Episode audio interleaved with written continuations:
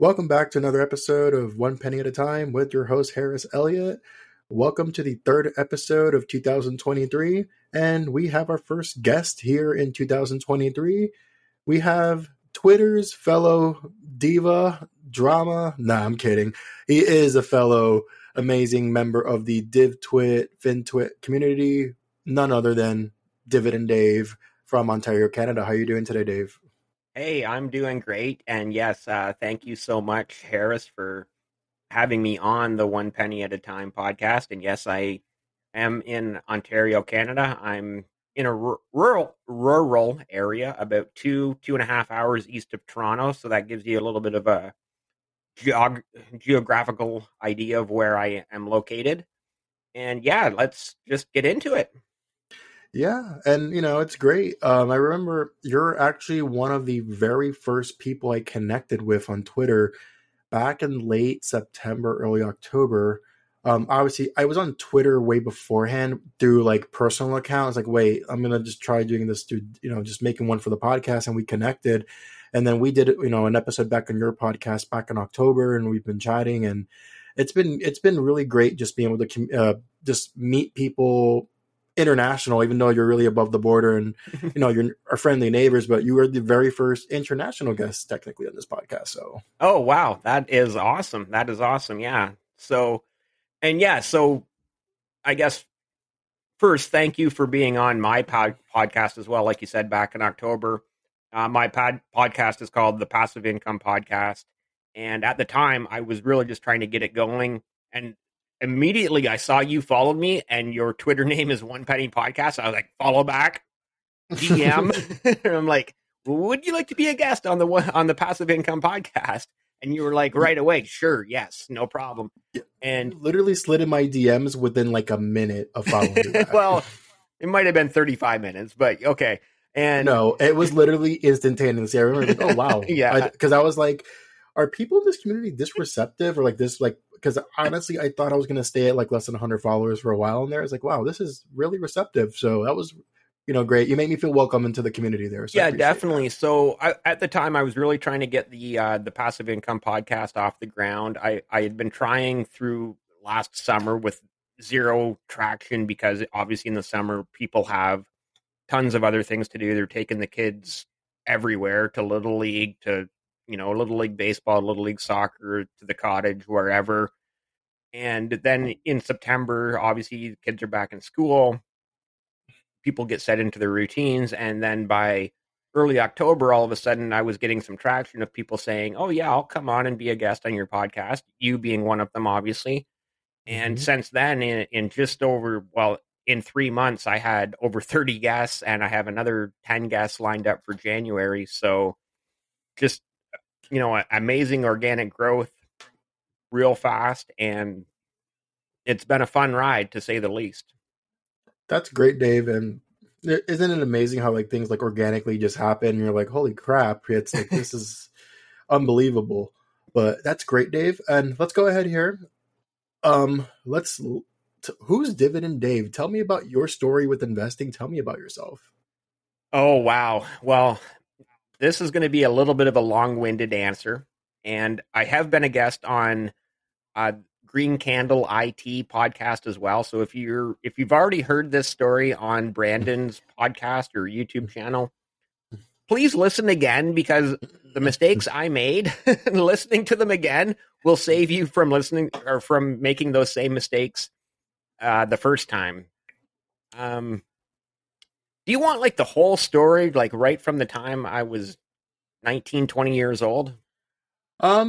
Just tell me. So were you investing back in the day, or like, you know, how about let's skip out the childhood part of it, but like, tell me about, I guess, about maybe like your financial journey. When did you start doing this, or when did you realize I need to do something about this?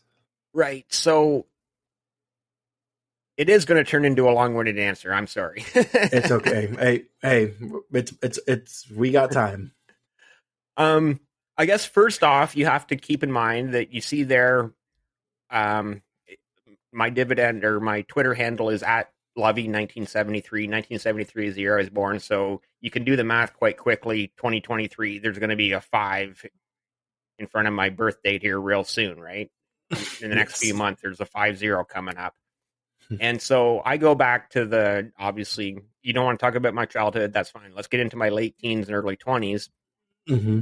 And I go back to the early 90s where obviously we didn't have apps on our phone. We didn't have phones. Well, we had phones. They were landlines. Yeah. We didn't have cell phones. We didn't have apps. We didn't have the internet on our phone. We didn't have the internet, right? Like the internet was in its infancy.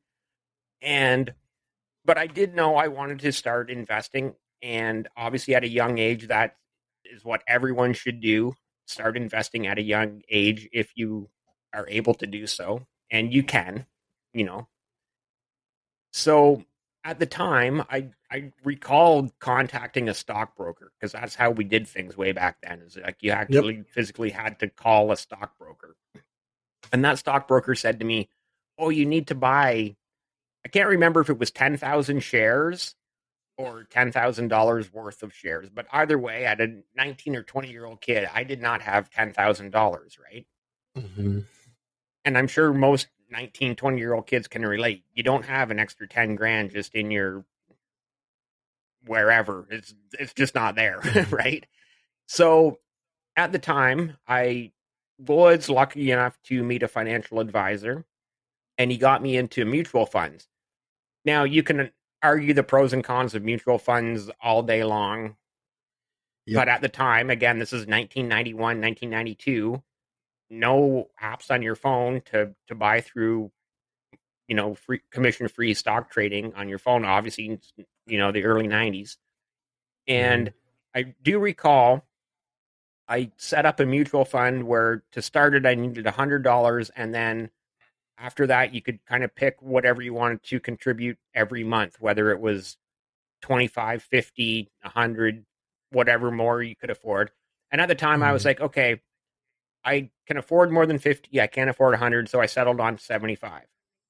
Right in the middle. Yeah, 75 was a good number for me. And so I went for a good 5 or maybe 6 years of religiously putting that $75 a month into that mutual fund. And, you know, fast forward to now I'm at the age of, say, 25. And that mutual fund has went up a little bit. And suddenly I do have that 10 grand that I didn't have, you know, 5 or 6 years ago. Now, here's the mistake I made. Here's the mistake that young people cannot make. Here's the biggest mistake one of the biggest mistakes I've made in my life, because I've made a lot of them, as we all have, right? Yes. Oh, yep. So at the age of around 25, well, life happens. Life happens, right? And all of a sudden it was like, oh, I need $2,000. So I took $2,000 out of that 10. And then a few months later, it's like, oh, I need another $3,000. So I took another $3,000 out. And that all of a sudden that 10 grand turns into 5.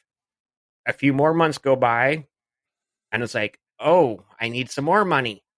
And a few more months go by, and I need some more money. And needless to say, that 10 grand went to zero within a year or so. And yeah, I'd still kick myself because, I mean, people can do the math. 1973, you can guess. Well, obviously, I've told you how old I am. If you're even half decent at math, you can guess I'm 49 right now. Yeah. And obviously, that's the biggest mistake I've made in investing is the fact that I withdrew all that money 25 years ago. Because can you imagine if I had just been contributing that same 75 every month for 25 more years, or if it had went up to 100 or 125 a month for 25 more years, I'd be sitting on a nice, a very nice nest egg, right? Yeah. So that's the beginning of my investing journey. Well, isn't it crazy though, how it took you 6 to 7 years to build up 10,000, but it took you a year to just kind of bleed it out. It's a lot easier to spend money than it is to make money. Yes. But, you know, and I appreciate you telling that story because honestly, we know that it's a tough scenario to go through, but you know what? It seems like obviously now where you're at now, that mistake made you a wiser individual and a better investor. And it's really great that you're sharing that with everybody, because there's a lot of people in this space where they'll never admit when they're wrong, or they won't share their failures. And honestly, when somebody can admit I was completely wrong or I messed up, that just shows the quality of character of the person. So I appreciate you being honest. You know, I appreciate you being honest and open about that, because a lot of people would not be open about that. Yeah, well, like I said, I've already shared this story once on Green Candle IT podcast with Brandon. Mm-hmm. And if any of your viewers have already seen this, like I said, stick around and listen to it again, because it's worth learning from, right? Like just don't do what I did. Do not do what I did. Yeah. So after that, after the 1 year where you had it to 10,000 to then it got down to zero, did you start rebuilding it up again, or how did that happen from there? So there was actually quite a break, I guess, in between where I didn't really think about investing. I didn't think about the future as much. And all of a sudden, mm-hmm. you go from 25 to 35. And then you're like, oh, wow, life just happened again, right? Like, holy wow. As we all know, even you, I know you're a lot younger than I am. 10 years can go by real fast, right? Like all of a sudden, you're like thinking about things. Oh, that happened 10 years ago. Wow, that was 10 years ago? Yeah, was 10 years ago. I'm at that point right now. I turned 31 next month, and we started talking about like events with friends. I'm like, wait, 2013, that was 10 years ago. I was like, how did 10 years happen? So I totally relate to that. Yeah, 100%. So again, now, like I said, I'm into my mid-30s. Mm-hmm. It's now the mid-2000s. Suddenly there is the internet with, you have your online mm-hmm. banking. Not so much apps on phones yet, or there are some, but not so much apps on phones for investing. And mm-hmm. I started thinking about it again. And at this point in the mid 2000s, say 2006, 7, 8, whatever year, I was really, I understood the dividend investing strategy of like buying companies that are going to pay you to not work for them. I'm sure you've seen me say that many times. I want companies to pay me to not work for them. Yes, I always see make posts about that. I want companies to pay me to not work for them, right? Yes, I know you always make the joke about that with your power company and your bank, correct? Oh, yeah. Well, yeah, exactly. It's like, I want them to pay me to pay them. That's sort of my other saying. So through the mid-2000s, 2006, 7, 8, I again started getting into, okay, I need to, buy some shares. But again, it's through online banking. And this is when I didn't have an app on my phone where I was going to get free commission. So I'm doing it through my bank. And it's like every trade is a $9.95 commission. And I'm like, oh my goodness, this is, I basically have to buy 100 shares to make that $10 commission worthwhile. And it's like, okay, well, let's just throw it a random number. If that's a $6 share, I don't necessarily have $600 just lying around to invest, because again, everybody's got bills to pay. You've got mm-hmm. Your mortgage or your rent, you've got insurance, you've got gas, you've got groceries, you've got your power bill, your phone bill, your internet bill. Like the bills just keep coming. You're like, didn't I just pay my phone bill last month, right? I know every one of your listeners can relate to that. I just paid my phone bill and my internet bill like last month, and they're sending me another bill this month. It's like, yeah, it's funny that you talk about the commission prices, because I think one of the very first exposure I had to like what investing was back around that time, like 2006, 7, 8. I obviously was a teenager at that time, so I wasn't investing, but I remember seeing commercials where I forgot which brokerage it was, but they were promoting the $4.95 commission trade. And that was like a big deal back then. I was like, oh, this is really discount. I remember that. So that's why it's like, I know what you're talking about with this. Cause there were a lot of people now. I recall that like maybe Scott Trade commercials and something like that. There was a bunch of, I recall those. Maybe E-Trade too, I think had something possibly. Like that.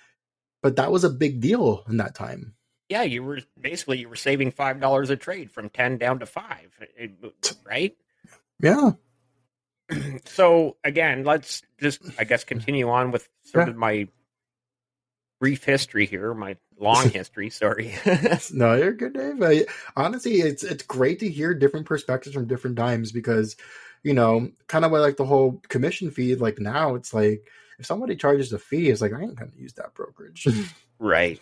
You know, so it's different perspectives, different times. It's amazing to really hear just different points of view from different times. So. Okay, so we got there. We're at the, you know, you're right. So $10 per trade. So you need to really, okay, how many shares can I realistically get to make this worth it, essentially? Right. So again, now, I guess kind of fast forward from 2006 to 2010, 2012.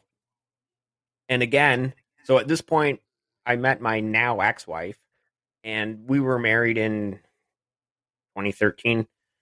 Our marriage lasted 7 years. I'm kind of happy it ended 7 years later, as most people are with exes. But so the problem with the financial side of that relationship was she didn't see the end goal of dividend investing.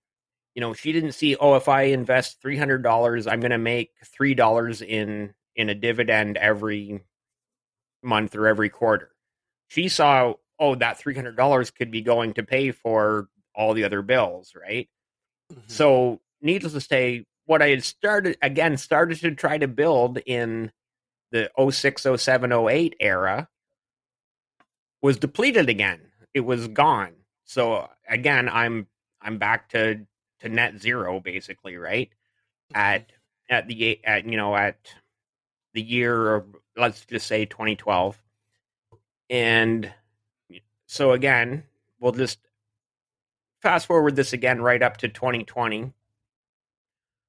Like I said, 7 years. We were married in we started dating in the late 2009. We were together through 2010 to 2012. We got married in 2013. We split up in 2020. So let's just fast forward right to 2020, because this is where it gets to present day and where I am now. In 2020, I'm like, I'm going all in on dividend investing. I understand the dividend investing strategy. I understand there's literally thousands of great companies out there, Canadian, American companies, more companies across the pond. I'm going to have soon coming up on the Passive Income Podcast, I have guests coming up from overseas like the UK and in Europe. And so there's just literally thousands and thousands of companies that pay incredible dividends on whether it's a monthly or quarterly basis. And so I'm like, okay, you know, it's 2020 now. I'm going all in on dividend investing, and which I did. I started just buying primarily REITs at first because, you know, REITs pay that monthly dividend. REITs are generally a higher yield. And it's like, okay, this is probably a good way to, you know, start building that back up quickly. Cause all of a sudden now, you know, 3 years ago, I haven't had a birthday yet this year. So 2020 is, let's say I'm 47, and I'm thinking, okay, you know what? I don't want to be one of those people that at 77 years old still has to work for a living. I want to like really think about what I can do in the next 10 years between, you know, 47, 48, 49, and my late 50s, what can I do to retire at 60? Which for a lot of people is probably, some people it might be early, but for a lot of people retiring at 60 might be late, right? Especially in the DivTwit community. There's so many people that are saying, oh, I was financially independent at 45. And I'm looking at these people going, oh, wow, good for you. But did I ever mess up, right? So yeah. And what you said about like working to your 70s, and this is actually something that I actually still think about pretty often, where, well, after we finished, when I did your episode and your podcast, we chatted for a little bit. Then you told me that your mom's in her 70s and she still has to drive a school bus, right? Correct. And so, that's also part of what bothers me, but also motivates me, is that I would love to be able to retire her. I would love to be able to take care of my mom and say, Mom, you don't have to drive a school bus anymore. Now, obviously, in 10 years' time, at 87, she's not going to even be allowed to drive a school bus. But, you know, in the next 10 years, I have to figure out a way to make sure that I have enough money, not just for me, but for her also, right? So yeah, I mean, with, you know, this is the why I do this, because, you know, like working till 87 or like even till like 70, maybe 60 is kind of questionable. Like for me, like I honestly love to work. It's not a situation where I love what I do in my career and I love to work, but it gets to a point where it's like, you got to enjoy life sometimes. So I just watched the video. Work optional.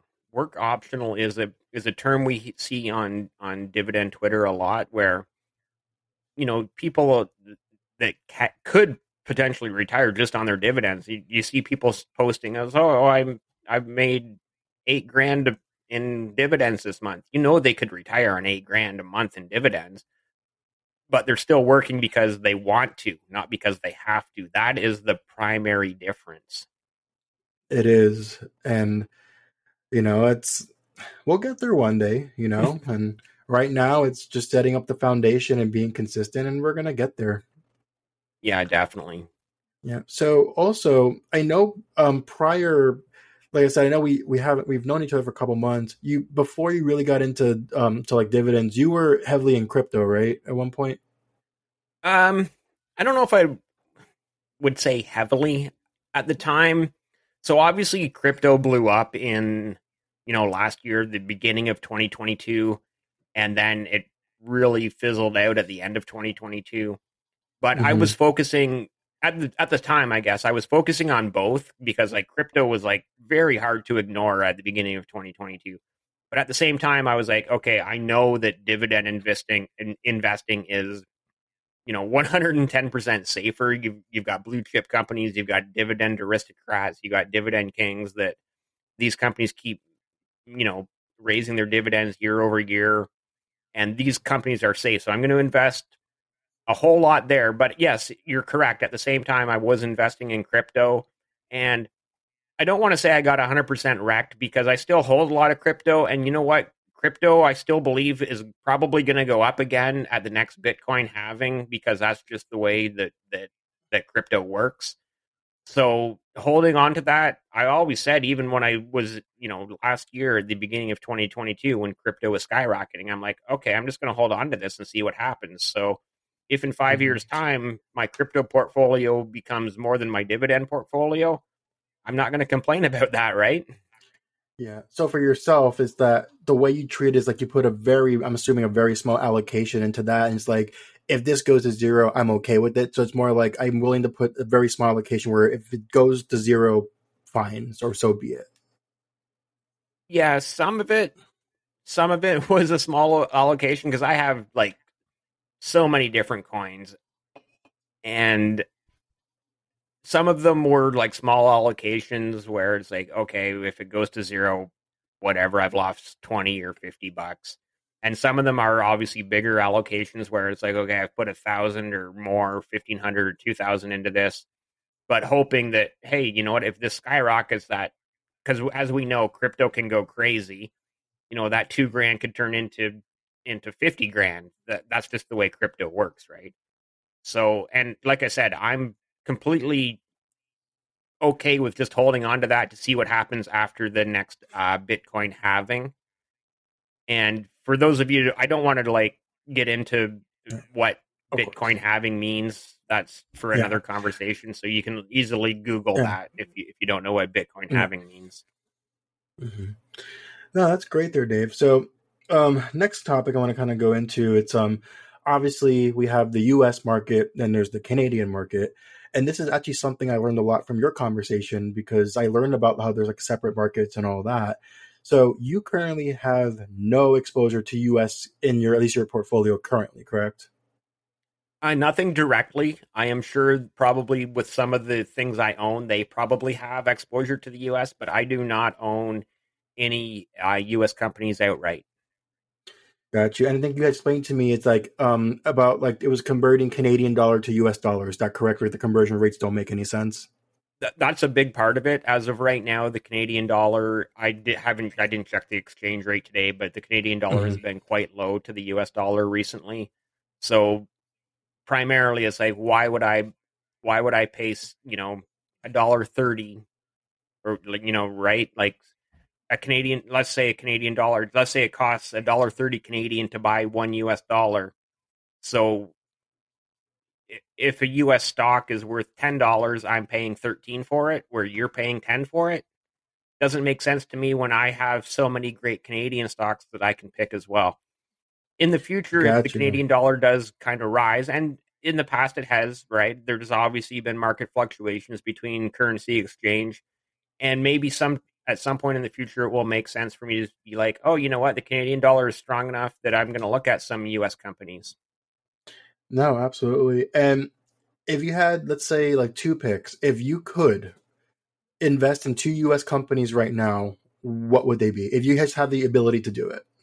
I'm going to give you a whole lot more than two. How about let's round it up to five.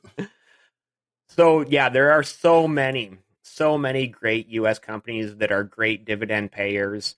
Because I'm not in the U.S. market and I'm not looking at those stocks on a day-to-day basis, but obviously I'm on Twitter with a ton of Americans that are tweeting about these things. And, one I look at is McDonald's. One I look at is Coca-Cola. One I look at is Pepsi.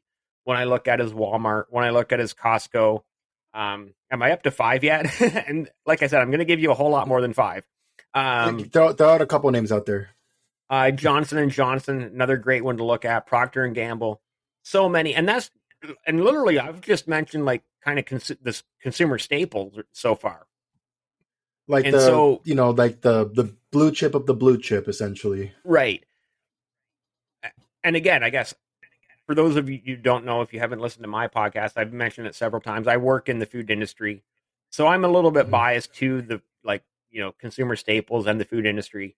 But at the same time, even if I didn't work in the food industry, I would still eat every single day, just like each and every one of you, right? So I look at these companies going, oh, wow, they have a whole lot to offer. I buy the majority of my groceries at Walmart. So again, if we go back to that concept of turning the cash register around, Walmart would definitely be a company that I look at, right? Like, okay, I spend a couple $100 at Walmart every week or every other week, just like everybody else does, if Walmart is your primary grocery store, right? And so why wouldn't you think about getting them to pay you to pay them? And again, you can kind of argue that investing strategy 9 ways to Sunday. For me, it makes sense. I like that investing strategy. Invest in the companies that you use, right? I use Walmart almost, like I said, almost every week or every other week at least. And I buy my groceries there. I buy his dog food there. I buy other things there, obviously, right? Like you can buy... Yep. Tons of other things at Walmart that aren't just groceries and dog food. What don't they have? Well, kind of. But honestly, that's not even my number one pick. Strategy. Walmart isn't my number one pick, and neither is Costco, neither is Coca-Cola, neither is Pepsi, neither is Johnson & Johnson. All of those are great companies. But if you wanted my number one pick, as you know, I love my REITs, and as you know, I've had over 30 guests on the Passive Income Podcast, and I don't know the exact breakdown, but I would say probably 50% Americans, 50% Canadians on the Passive Income Podcast. Every single one, including you, every single one of my American guests have owned Realty Income, ticker symbol O. And I look at that going, I would invest in that in a heartbeat because they give a dividend raise like, I don't know, every day or something. I think usually it's every quarter, every 4 months, I think is usually what they're doing right now. Obviously it's pennies or it's peanuts, but over time it adds up. Well, of course it does, right? And again, your concept, One Penny at a Time podcast, it's not peanuts. Over time it adds up. That's the whole concept of brick by brick, penny by penny. You make 100 pennies, you've got $1. Exactly. Right? You make 10... You make that 10, you do that 10 times, you've got $10. You do that 100 times, you've got $100. It's this is great. Yeah. Keep it coming. Right? Do you think I'll ever be able to convince a Canadian to invest into Target? Ooh, that's a great question. So do you know the Target story in Canada? I do, and that's kind of why I brought up the joke. So for those who don't know, obviously in the States, Target, I have one 10 minutes away. It's amazing. But Target expanded into Canada, and within failed. 2 years, they completely flopped. Not even failed. It's like flopped dead, right? Am I correct on that? Yeah, so a little more history for you. So there's a company in Canada called the Hudson's Bay Company. And the Hudson's Bay Company has been around since, I want to say 1642. Like, I think they might be the oldest company in North America. They've been around forever, right? They might even, they're probably even one of the oldest companies in the world. Like, you know, the 1640s, that's a long time ago. Before even, obviously, the U.S. is older than Canada at 17, but even well before the U.S. was a country. The Hudson's Bay Company was a company. And so the Hudson's Bay Company owned a subsidiary named Zellers. That's Z-E-L-L-E-R, Zellers. And Zellers was a discount department store, just like Target, right? And so what happened, I forget the years, this is within the last 10 or 15 years, the Hudson's Bay Company kind of discontinued all of the Zellers stores. So you've got all of these department stores, all like right across the country, hundreds of them, sitting empty. Target comes in, looks at a prime opportunity, and quite honestly, Target should have succeeded because they look at this prime opportunity of all these department stores that were right in their wheelhouse, and all they had to do was come in and rebrand them from Zellers to Target, which were kind of the same thing. Yeah, and Target's a really big name. I honestly don't know how they failed. I really don't. It would be very interesting. I'm sure there's probably some college kids out there in the past 10 years that have done case studies on why Target failed, and they would be some probably great reads of just why did Target fail in Canada?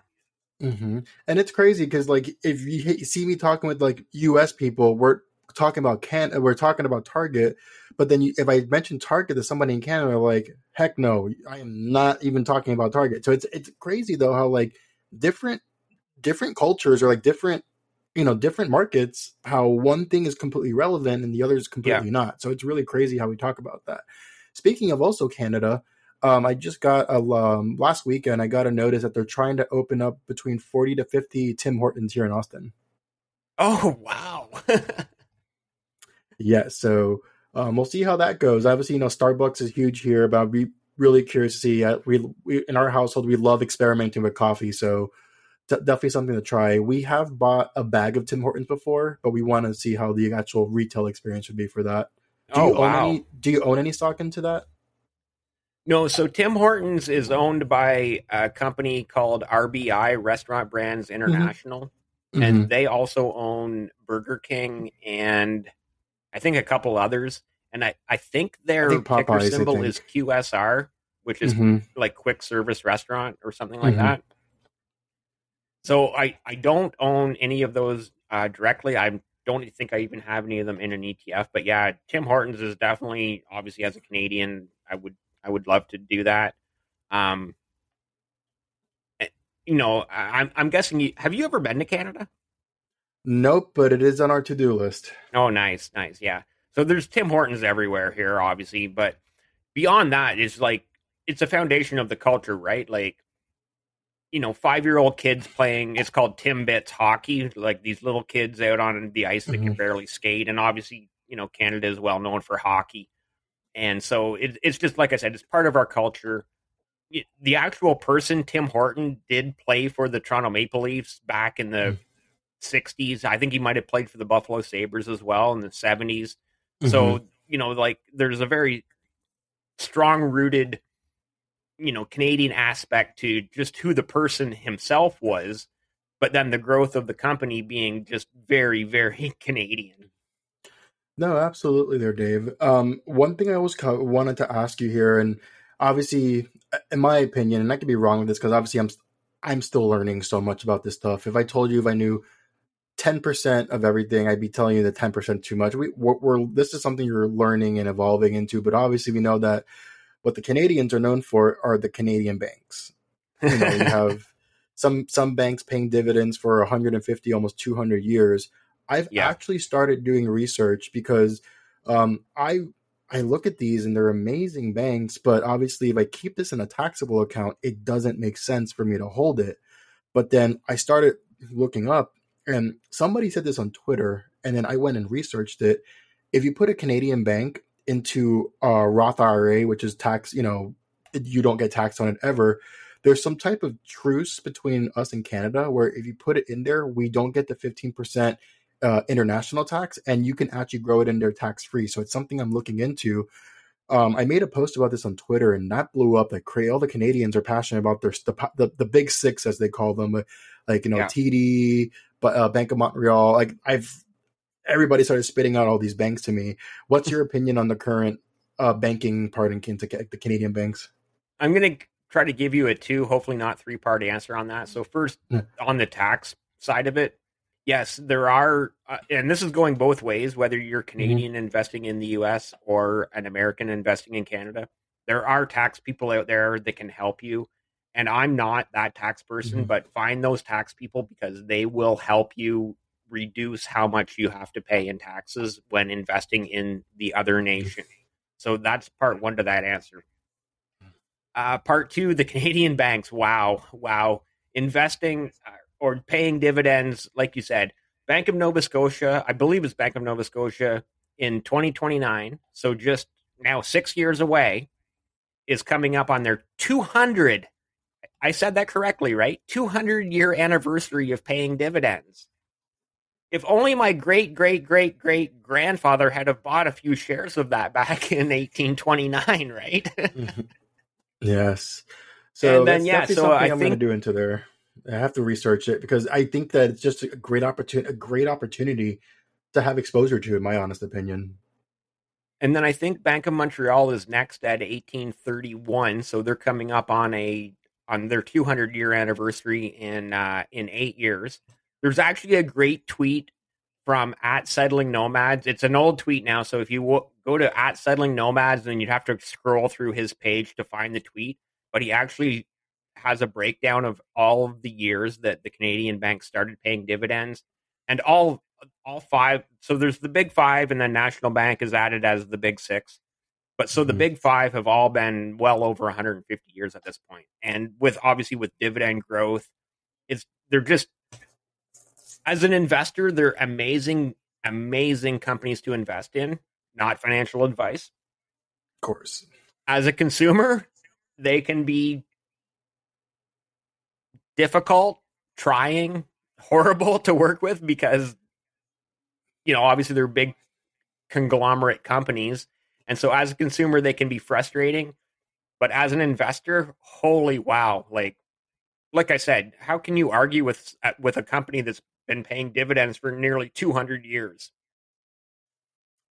Agreed. So that's something that I'm really putting into. As of right now, my top two contenders, like I said, I have to look through at least the big six, as they call them. I need to look through everything. Yeah. TD has been catching my eye, and then Bank of Montreal have been catching my eye. So I need to just do more reading and seeing, you know, just looking at the compounding and all the financials, the debt. It's going to take me a while to look into them, but yeah, those have been like the two that have caught my eye so far. Yeah, no, and nice. They're good. Like I said, and the only reason that I have them all in one ETF, but I do have outright Bank of Nova Scotia. And the only reason I picked Bank of Nova Scotia out of all the other ones is because they are the ones that hold the mortgage on my house. So again, it goes back to my concept of turning that cash register around and trying to get them to pay me to pay them. Yeah. Great stuff there, Dave. But I think from what I've seen on Twitter there, from what everybody, I got so many people from Canada giving their like their 2 cents on it. They said that they're all practically almost the same, except they go, if you need income now, this one's a better play. If you have time, there's like all these like different parameters. That's how you kind of pick them. But and then to me, where you talk about the ETF or like the, you know, basket of stocks, as I always say here, it's kind of crazy that there is one, because honestly in the States, there really isn't an ETF for financial. And like what we generally go to for that is you invest into Berkshire, because that's like the closest thing you can kind of get to if you want to go an ETF route. Oh, interesting. I didn't know that. Yeah, there's not really an ETF here that's solely like financial. Like for me, I have an ETF in consumer staples, I have one in industrial, and I have one in utilities. And the reason why I do that is that there's many great companies that better get the exposure for them. They're industries I don't really care to do that much deep dive into. So it's like make it into that and call it a day. And they've done really good for me so far. So, you know, no complaints into there. So yeah, no, you're tough to go wrong with ETFs. Like a lot of the majority of ETFs, it's like set it and forget it. Let somebody else do the hard work for you. And yeah. Again, not financial advice, but if you're listening to this and you're starting out, definitely take a look at ETFs because, like I said, it's tough to go wrong. Not financial advice. You gotta add that caveat, right? Yes, just don't. Please, if you're trying to go to dividend, just don't look at the ARC ETF, please. Please don't go look for your conservative blue chip ETFs. Do not go into no ARC. Comment. There's no comment on that. I'm just not going to comment. It's okay. I just messing there with the ARC ETF. But overall, though, Dave, got two questions here to wrap it up. One, with your podcast, what are your goals this year for your podcast? Great question. And it's very difficult to answer because I would love to say, I would love to have, 10,000, 50,000 subscribers on YouTube on the Passive Income Podcast. But I can't control other people clicking the subscribe button, right? So I guess my goal is probably just to continue having incredible guests like yourself and so many others on the Passive Income Podcast. You know, like I said, I've had over 30 in the first 3 months, another 10 this coming month. And I think that's just kind of the key is, and I think that's manageable too, is averaging 10 guests a month. The response and the support and the exception on the Dividend Twitter community has just been absolutely amazing. People, again, like yourself, willing to come on the Passive Income Podcast and, spend an hour or so of their time with me just talking. We don't do anything like extravagant on my podcast. We don't do technical analysis. We don't do deep dives into stocks. It's literally just people talking and sharing ideas and sharing information. And I think that's part of why it's been relatively successful so far, right? Like it's just or growing it organically. And so I hope for this year, I'd love to say, by this time next year, the Passive Income Podcast is going to have, 100,000 subscribers on YouTube. Well, that's not realistic. I can't control what other people, click on the internet. Same with my Twitter followers. Yeah, I'd love to have tons more Twitter followers, and I appreciate every single one that I have right now, but I can't control somebody clicking the follow button on Twitter or the subscribe button on YouTube. To follow that up, sorry, this is becoming a long-winded answer, but I also, another goal is obviously I need to get my podcast onto the audio platforms. I have been primarily focusing on getting them out there on YouTube, and I do know that a lot of my audience or potential audience, because so many of them have tweeted at me saying, hey, is this on Apple Podcasts? Is this on Spotify? Is this on whatever other, podcast platforms there are? And I'm like, nope, just YouTube right now. Sorry. So that's definitely a goal that I can control for 2023 is getting the podcast onto audio platforms. Great stuff there. And then as I always like to finish off every episode, I have a guest here. I always ask a non-stock question because it's always good to get that. Yeah. When do you think the Canucks are going to win the Stanley Cup? Oh, geez. It should have been 2011. It really should have been 2011, but we got burned, and I'm not going to go into all the reasons why, but yeah. In a parallel universe, the Canucks won the Stanley Cup in 2011. And I'm sure that's probably going to really bother some of your viewers that might be Boston fans. But yeah, the Canucks are a long ways away from winning the Stanley Cup right now, unfortunately. For those of you who are listening, I am a Vancouver Canucks fan. Yeah. It's been a while since a Canadian team has won the Stanley Cup, right? 1993 Montreal Canadiens. So 30 years? 30 years. Am I doing the math right? Yeah, 30 years.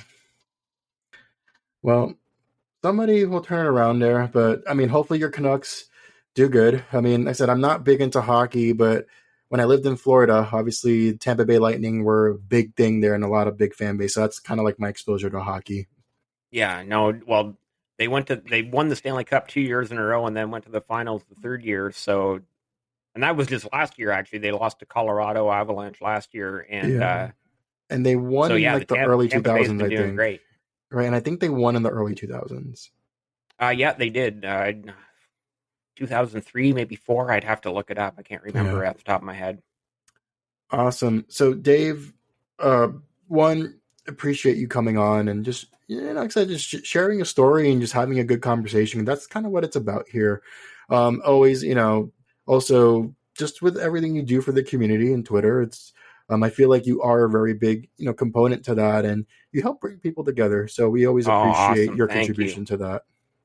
Thank you. Yeah. Well, yeah. Thank you for having me on your podcast. And I really appreciate those words. And other people have said that too, about how, my podcast is bringing the community together. And I just, and again, I'm trying to grow it organically. And I just feel that every time somebody says that, it just, it just feels amazing to me that people are appreciating what I'm doing and what I'm trying to do and what, and literally all I'm doing is what we're doing right now. We're just talking to people, but it's, and it's fun. I'm having a blast talking to so many people about so many different things. So yeah, it's just been great.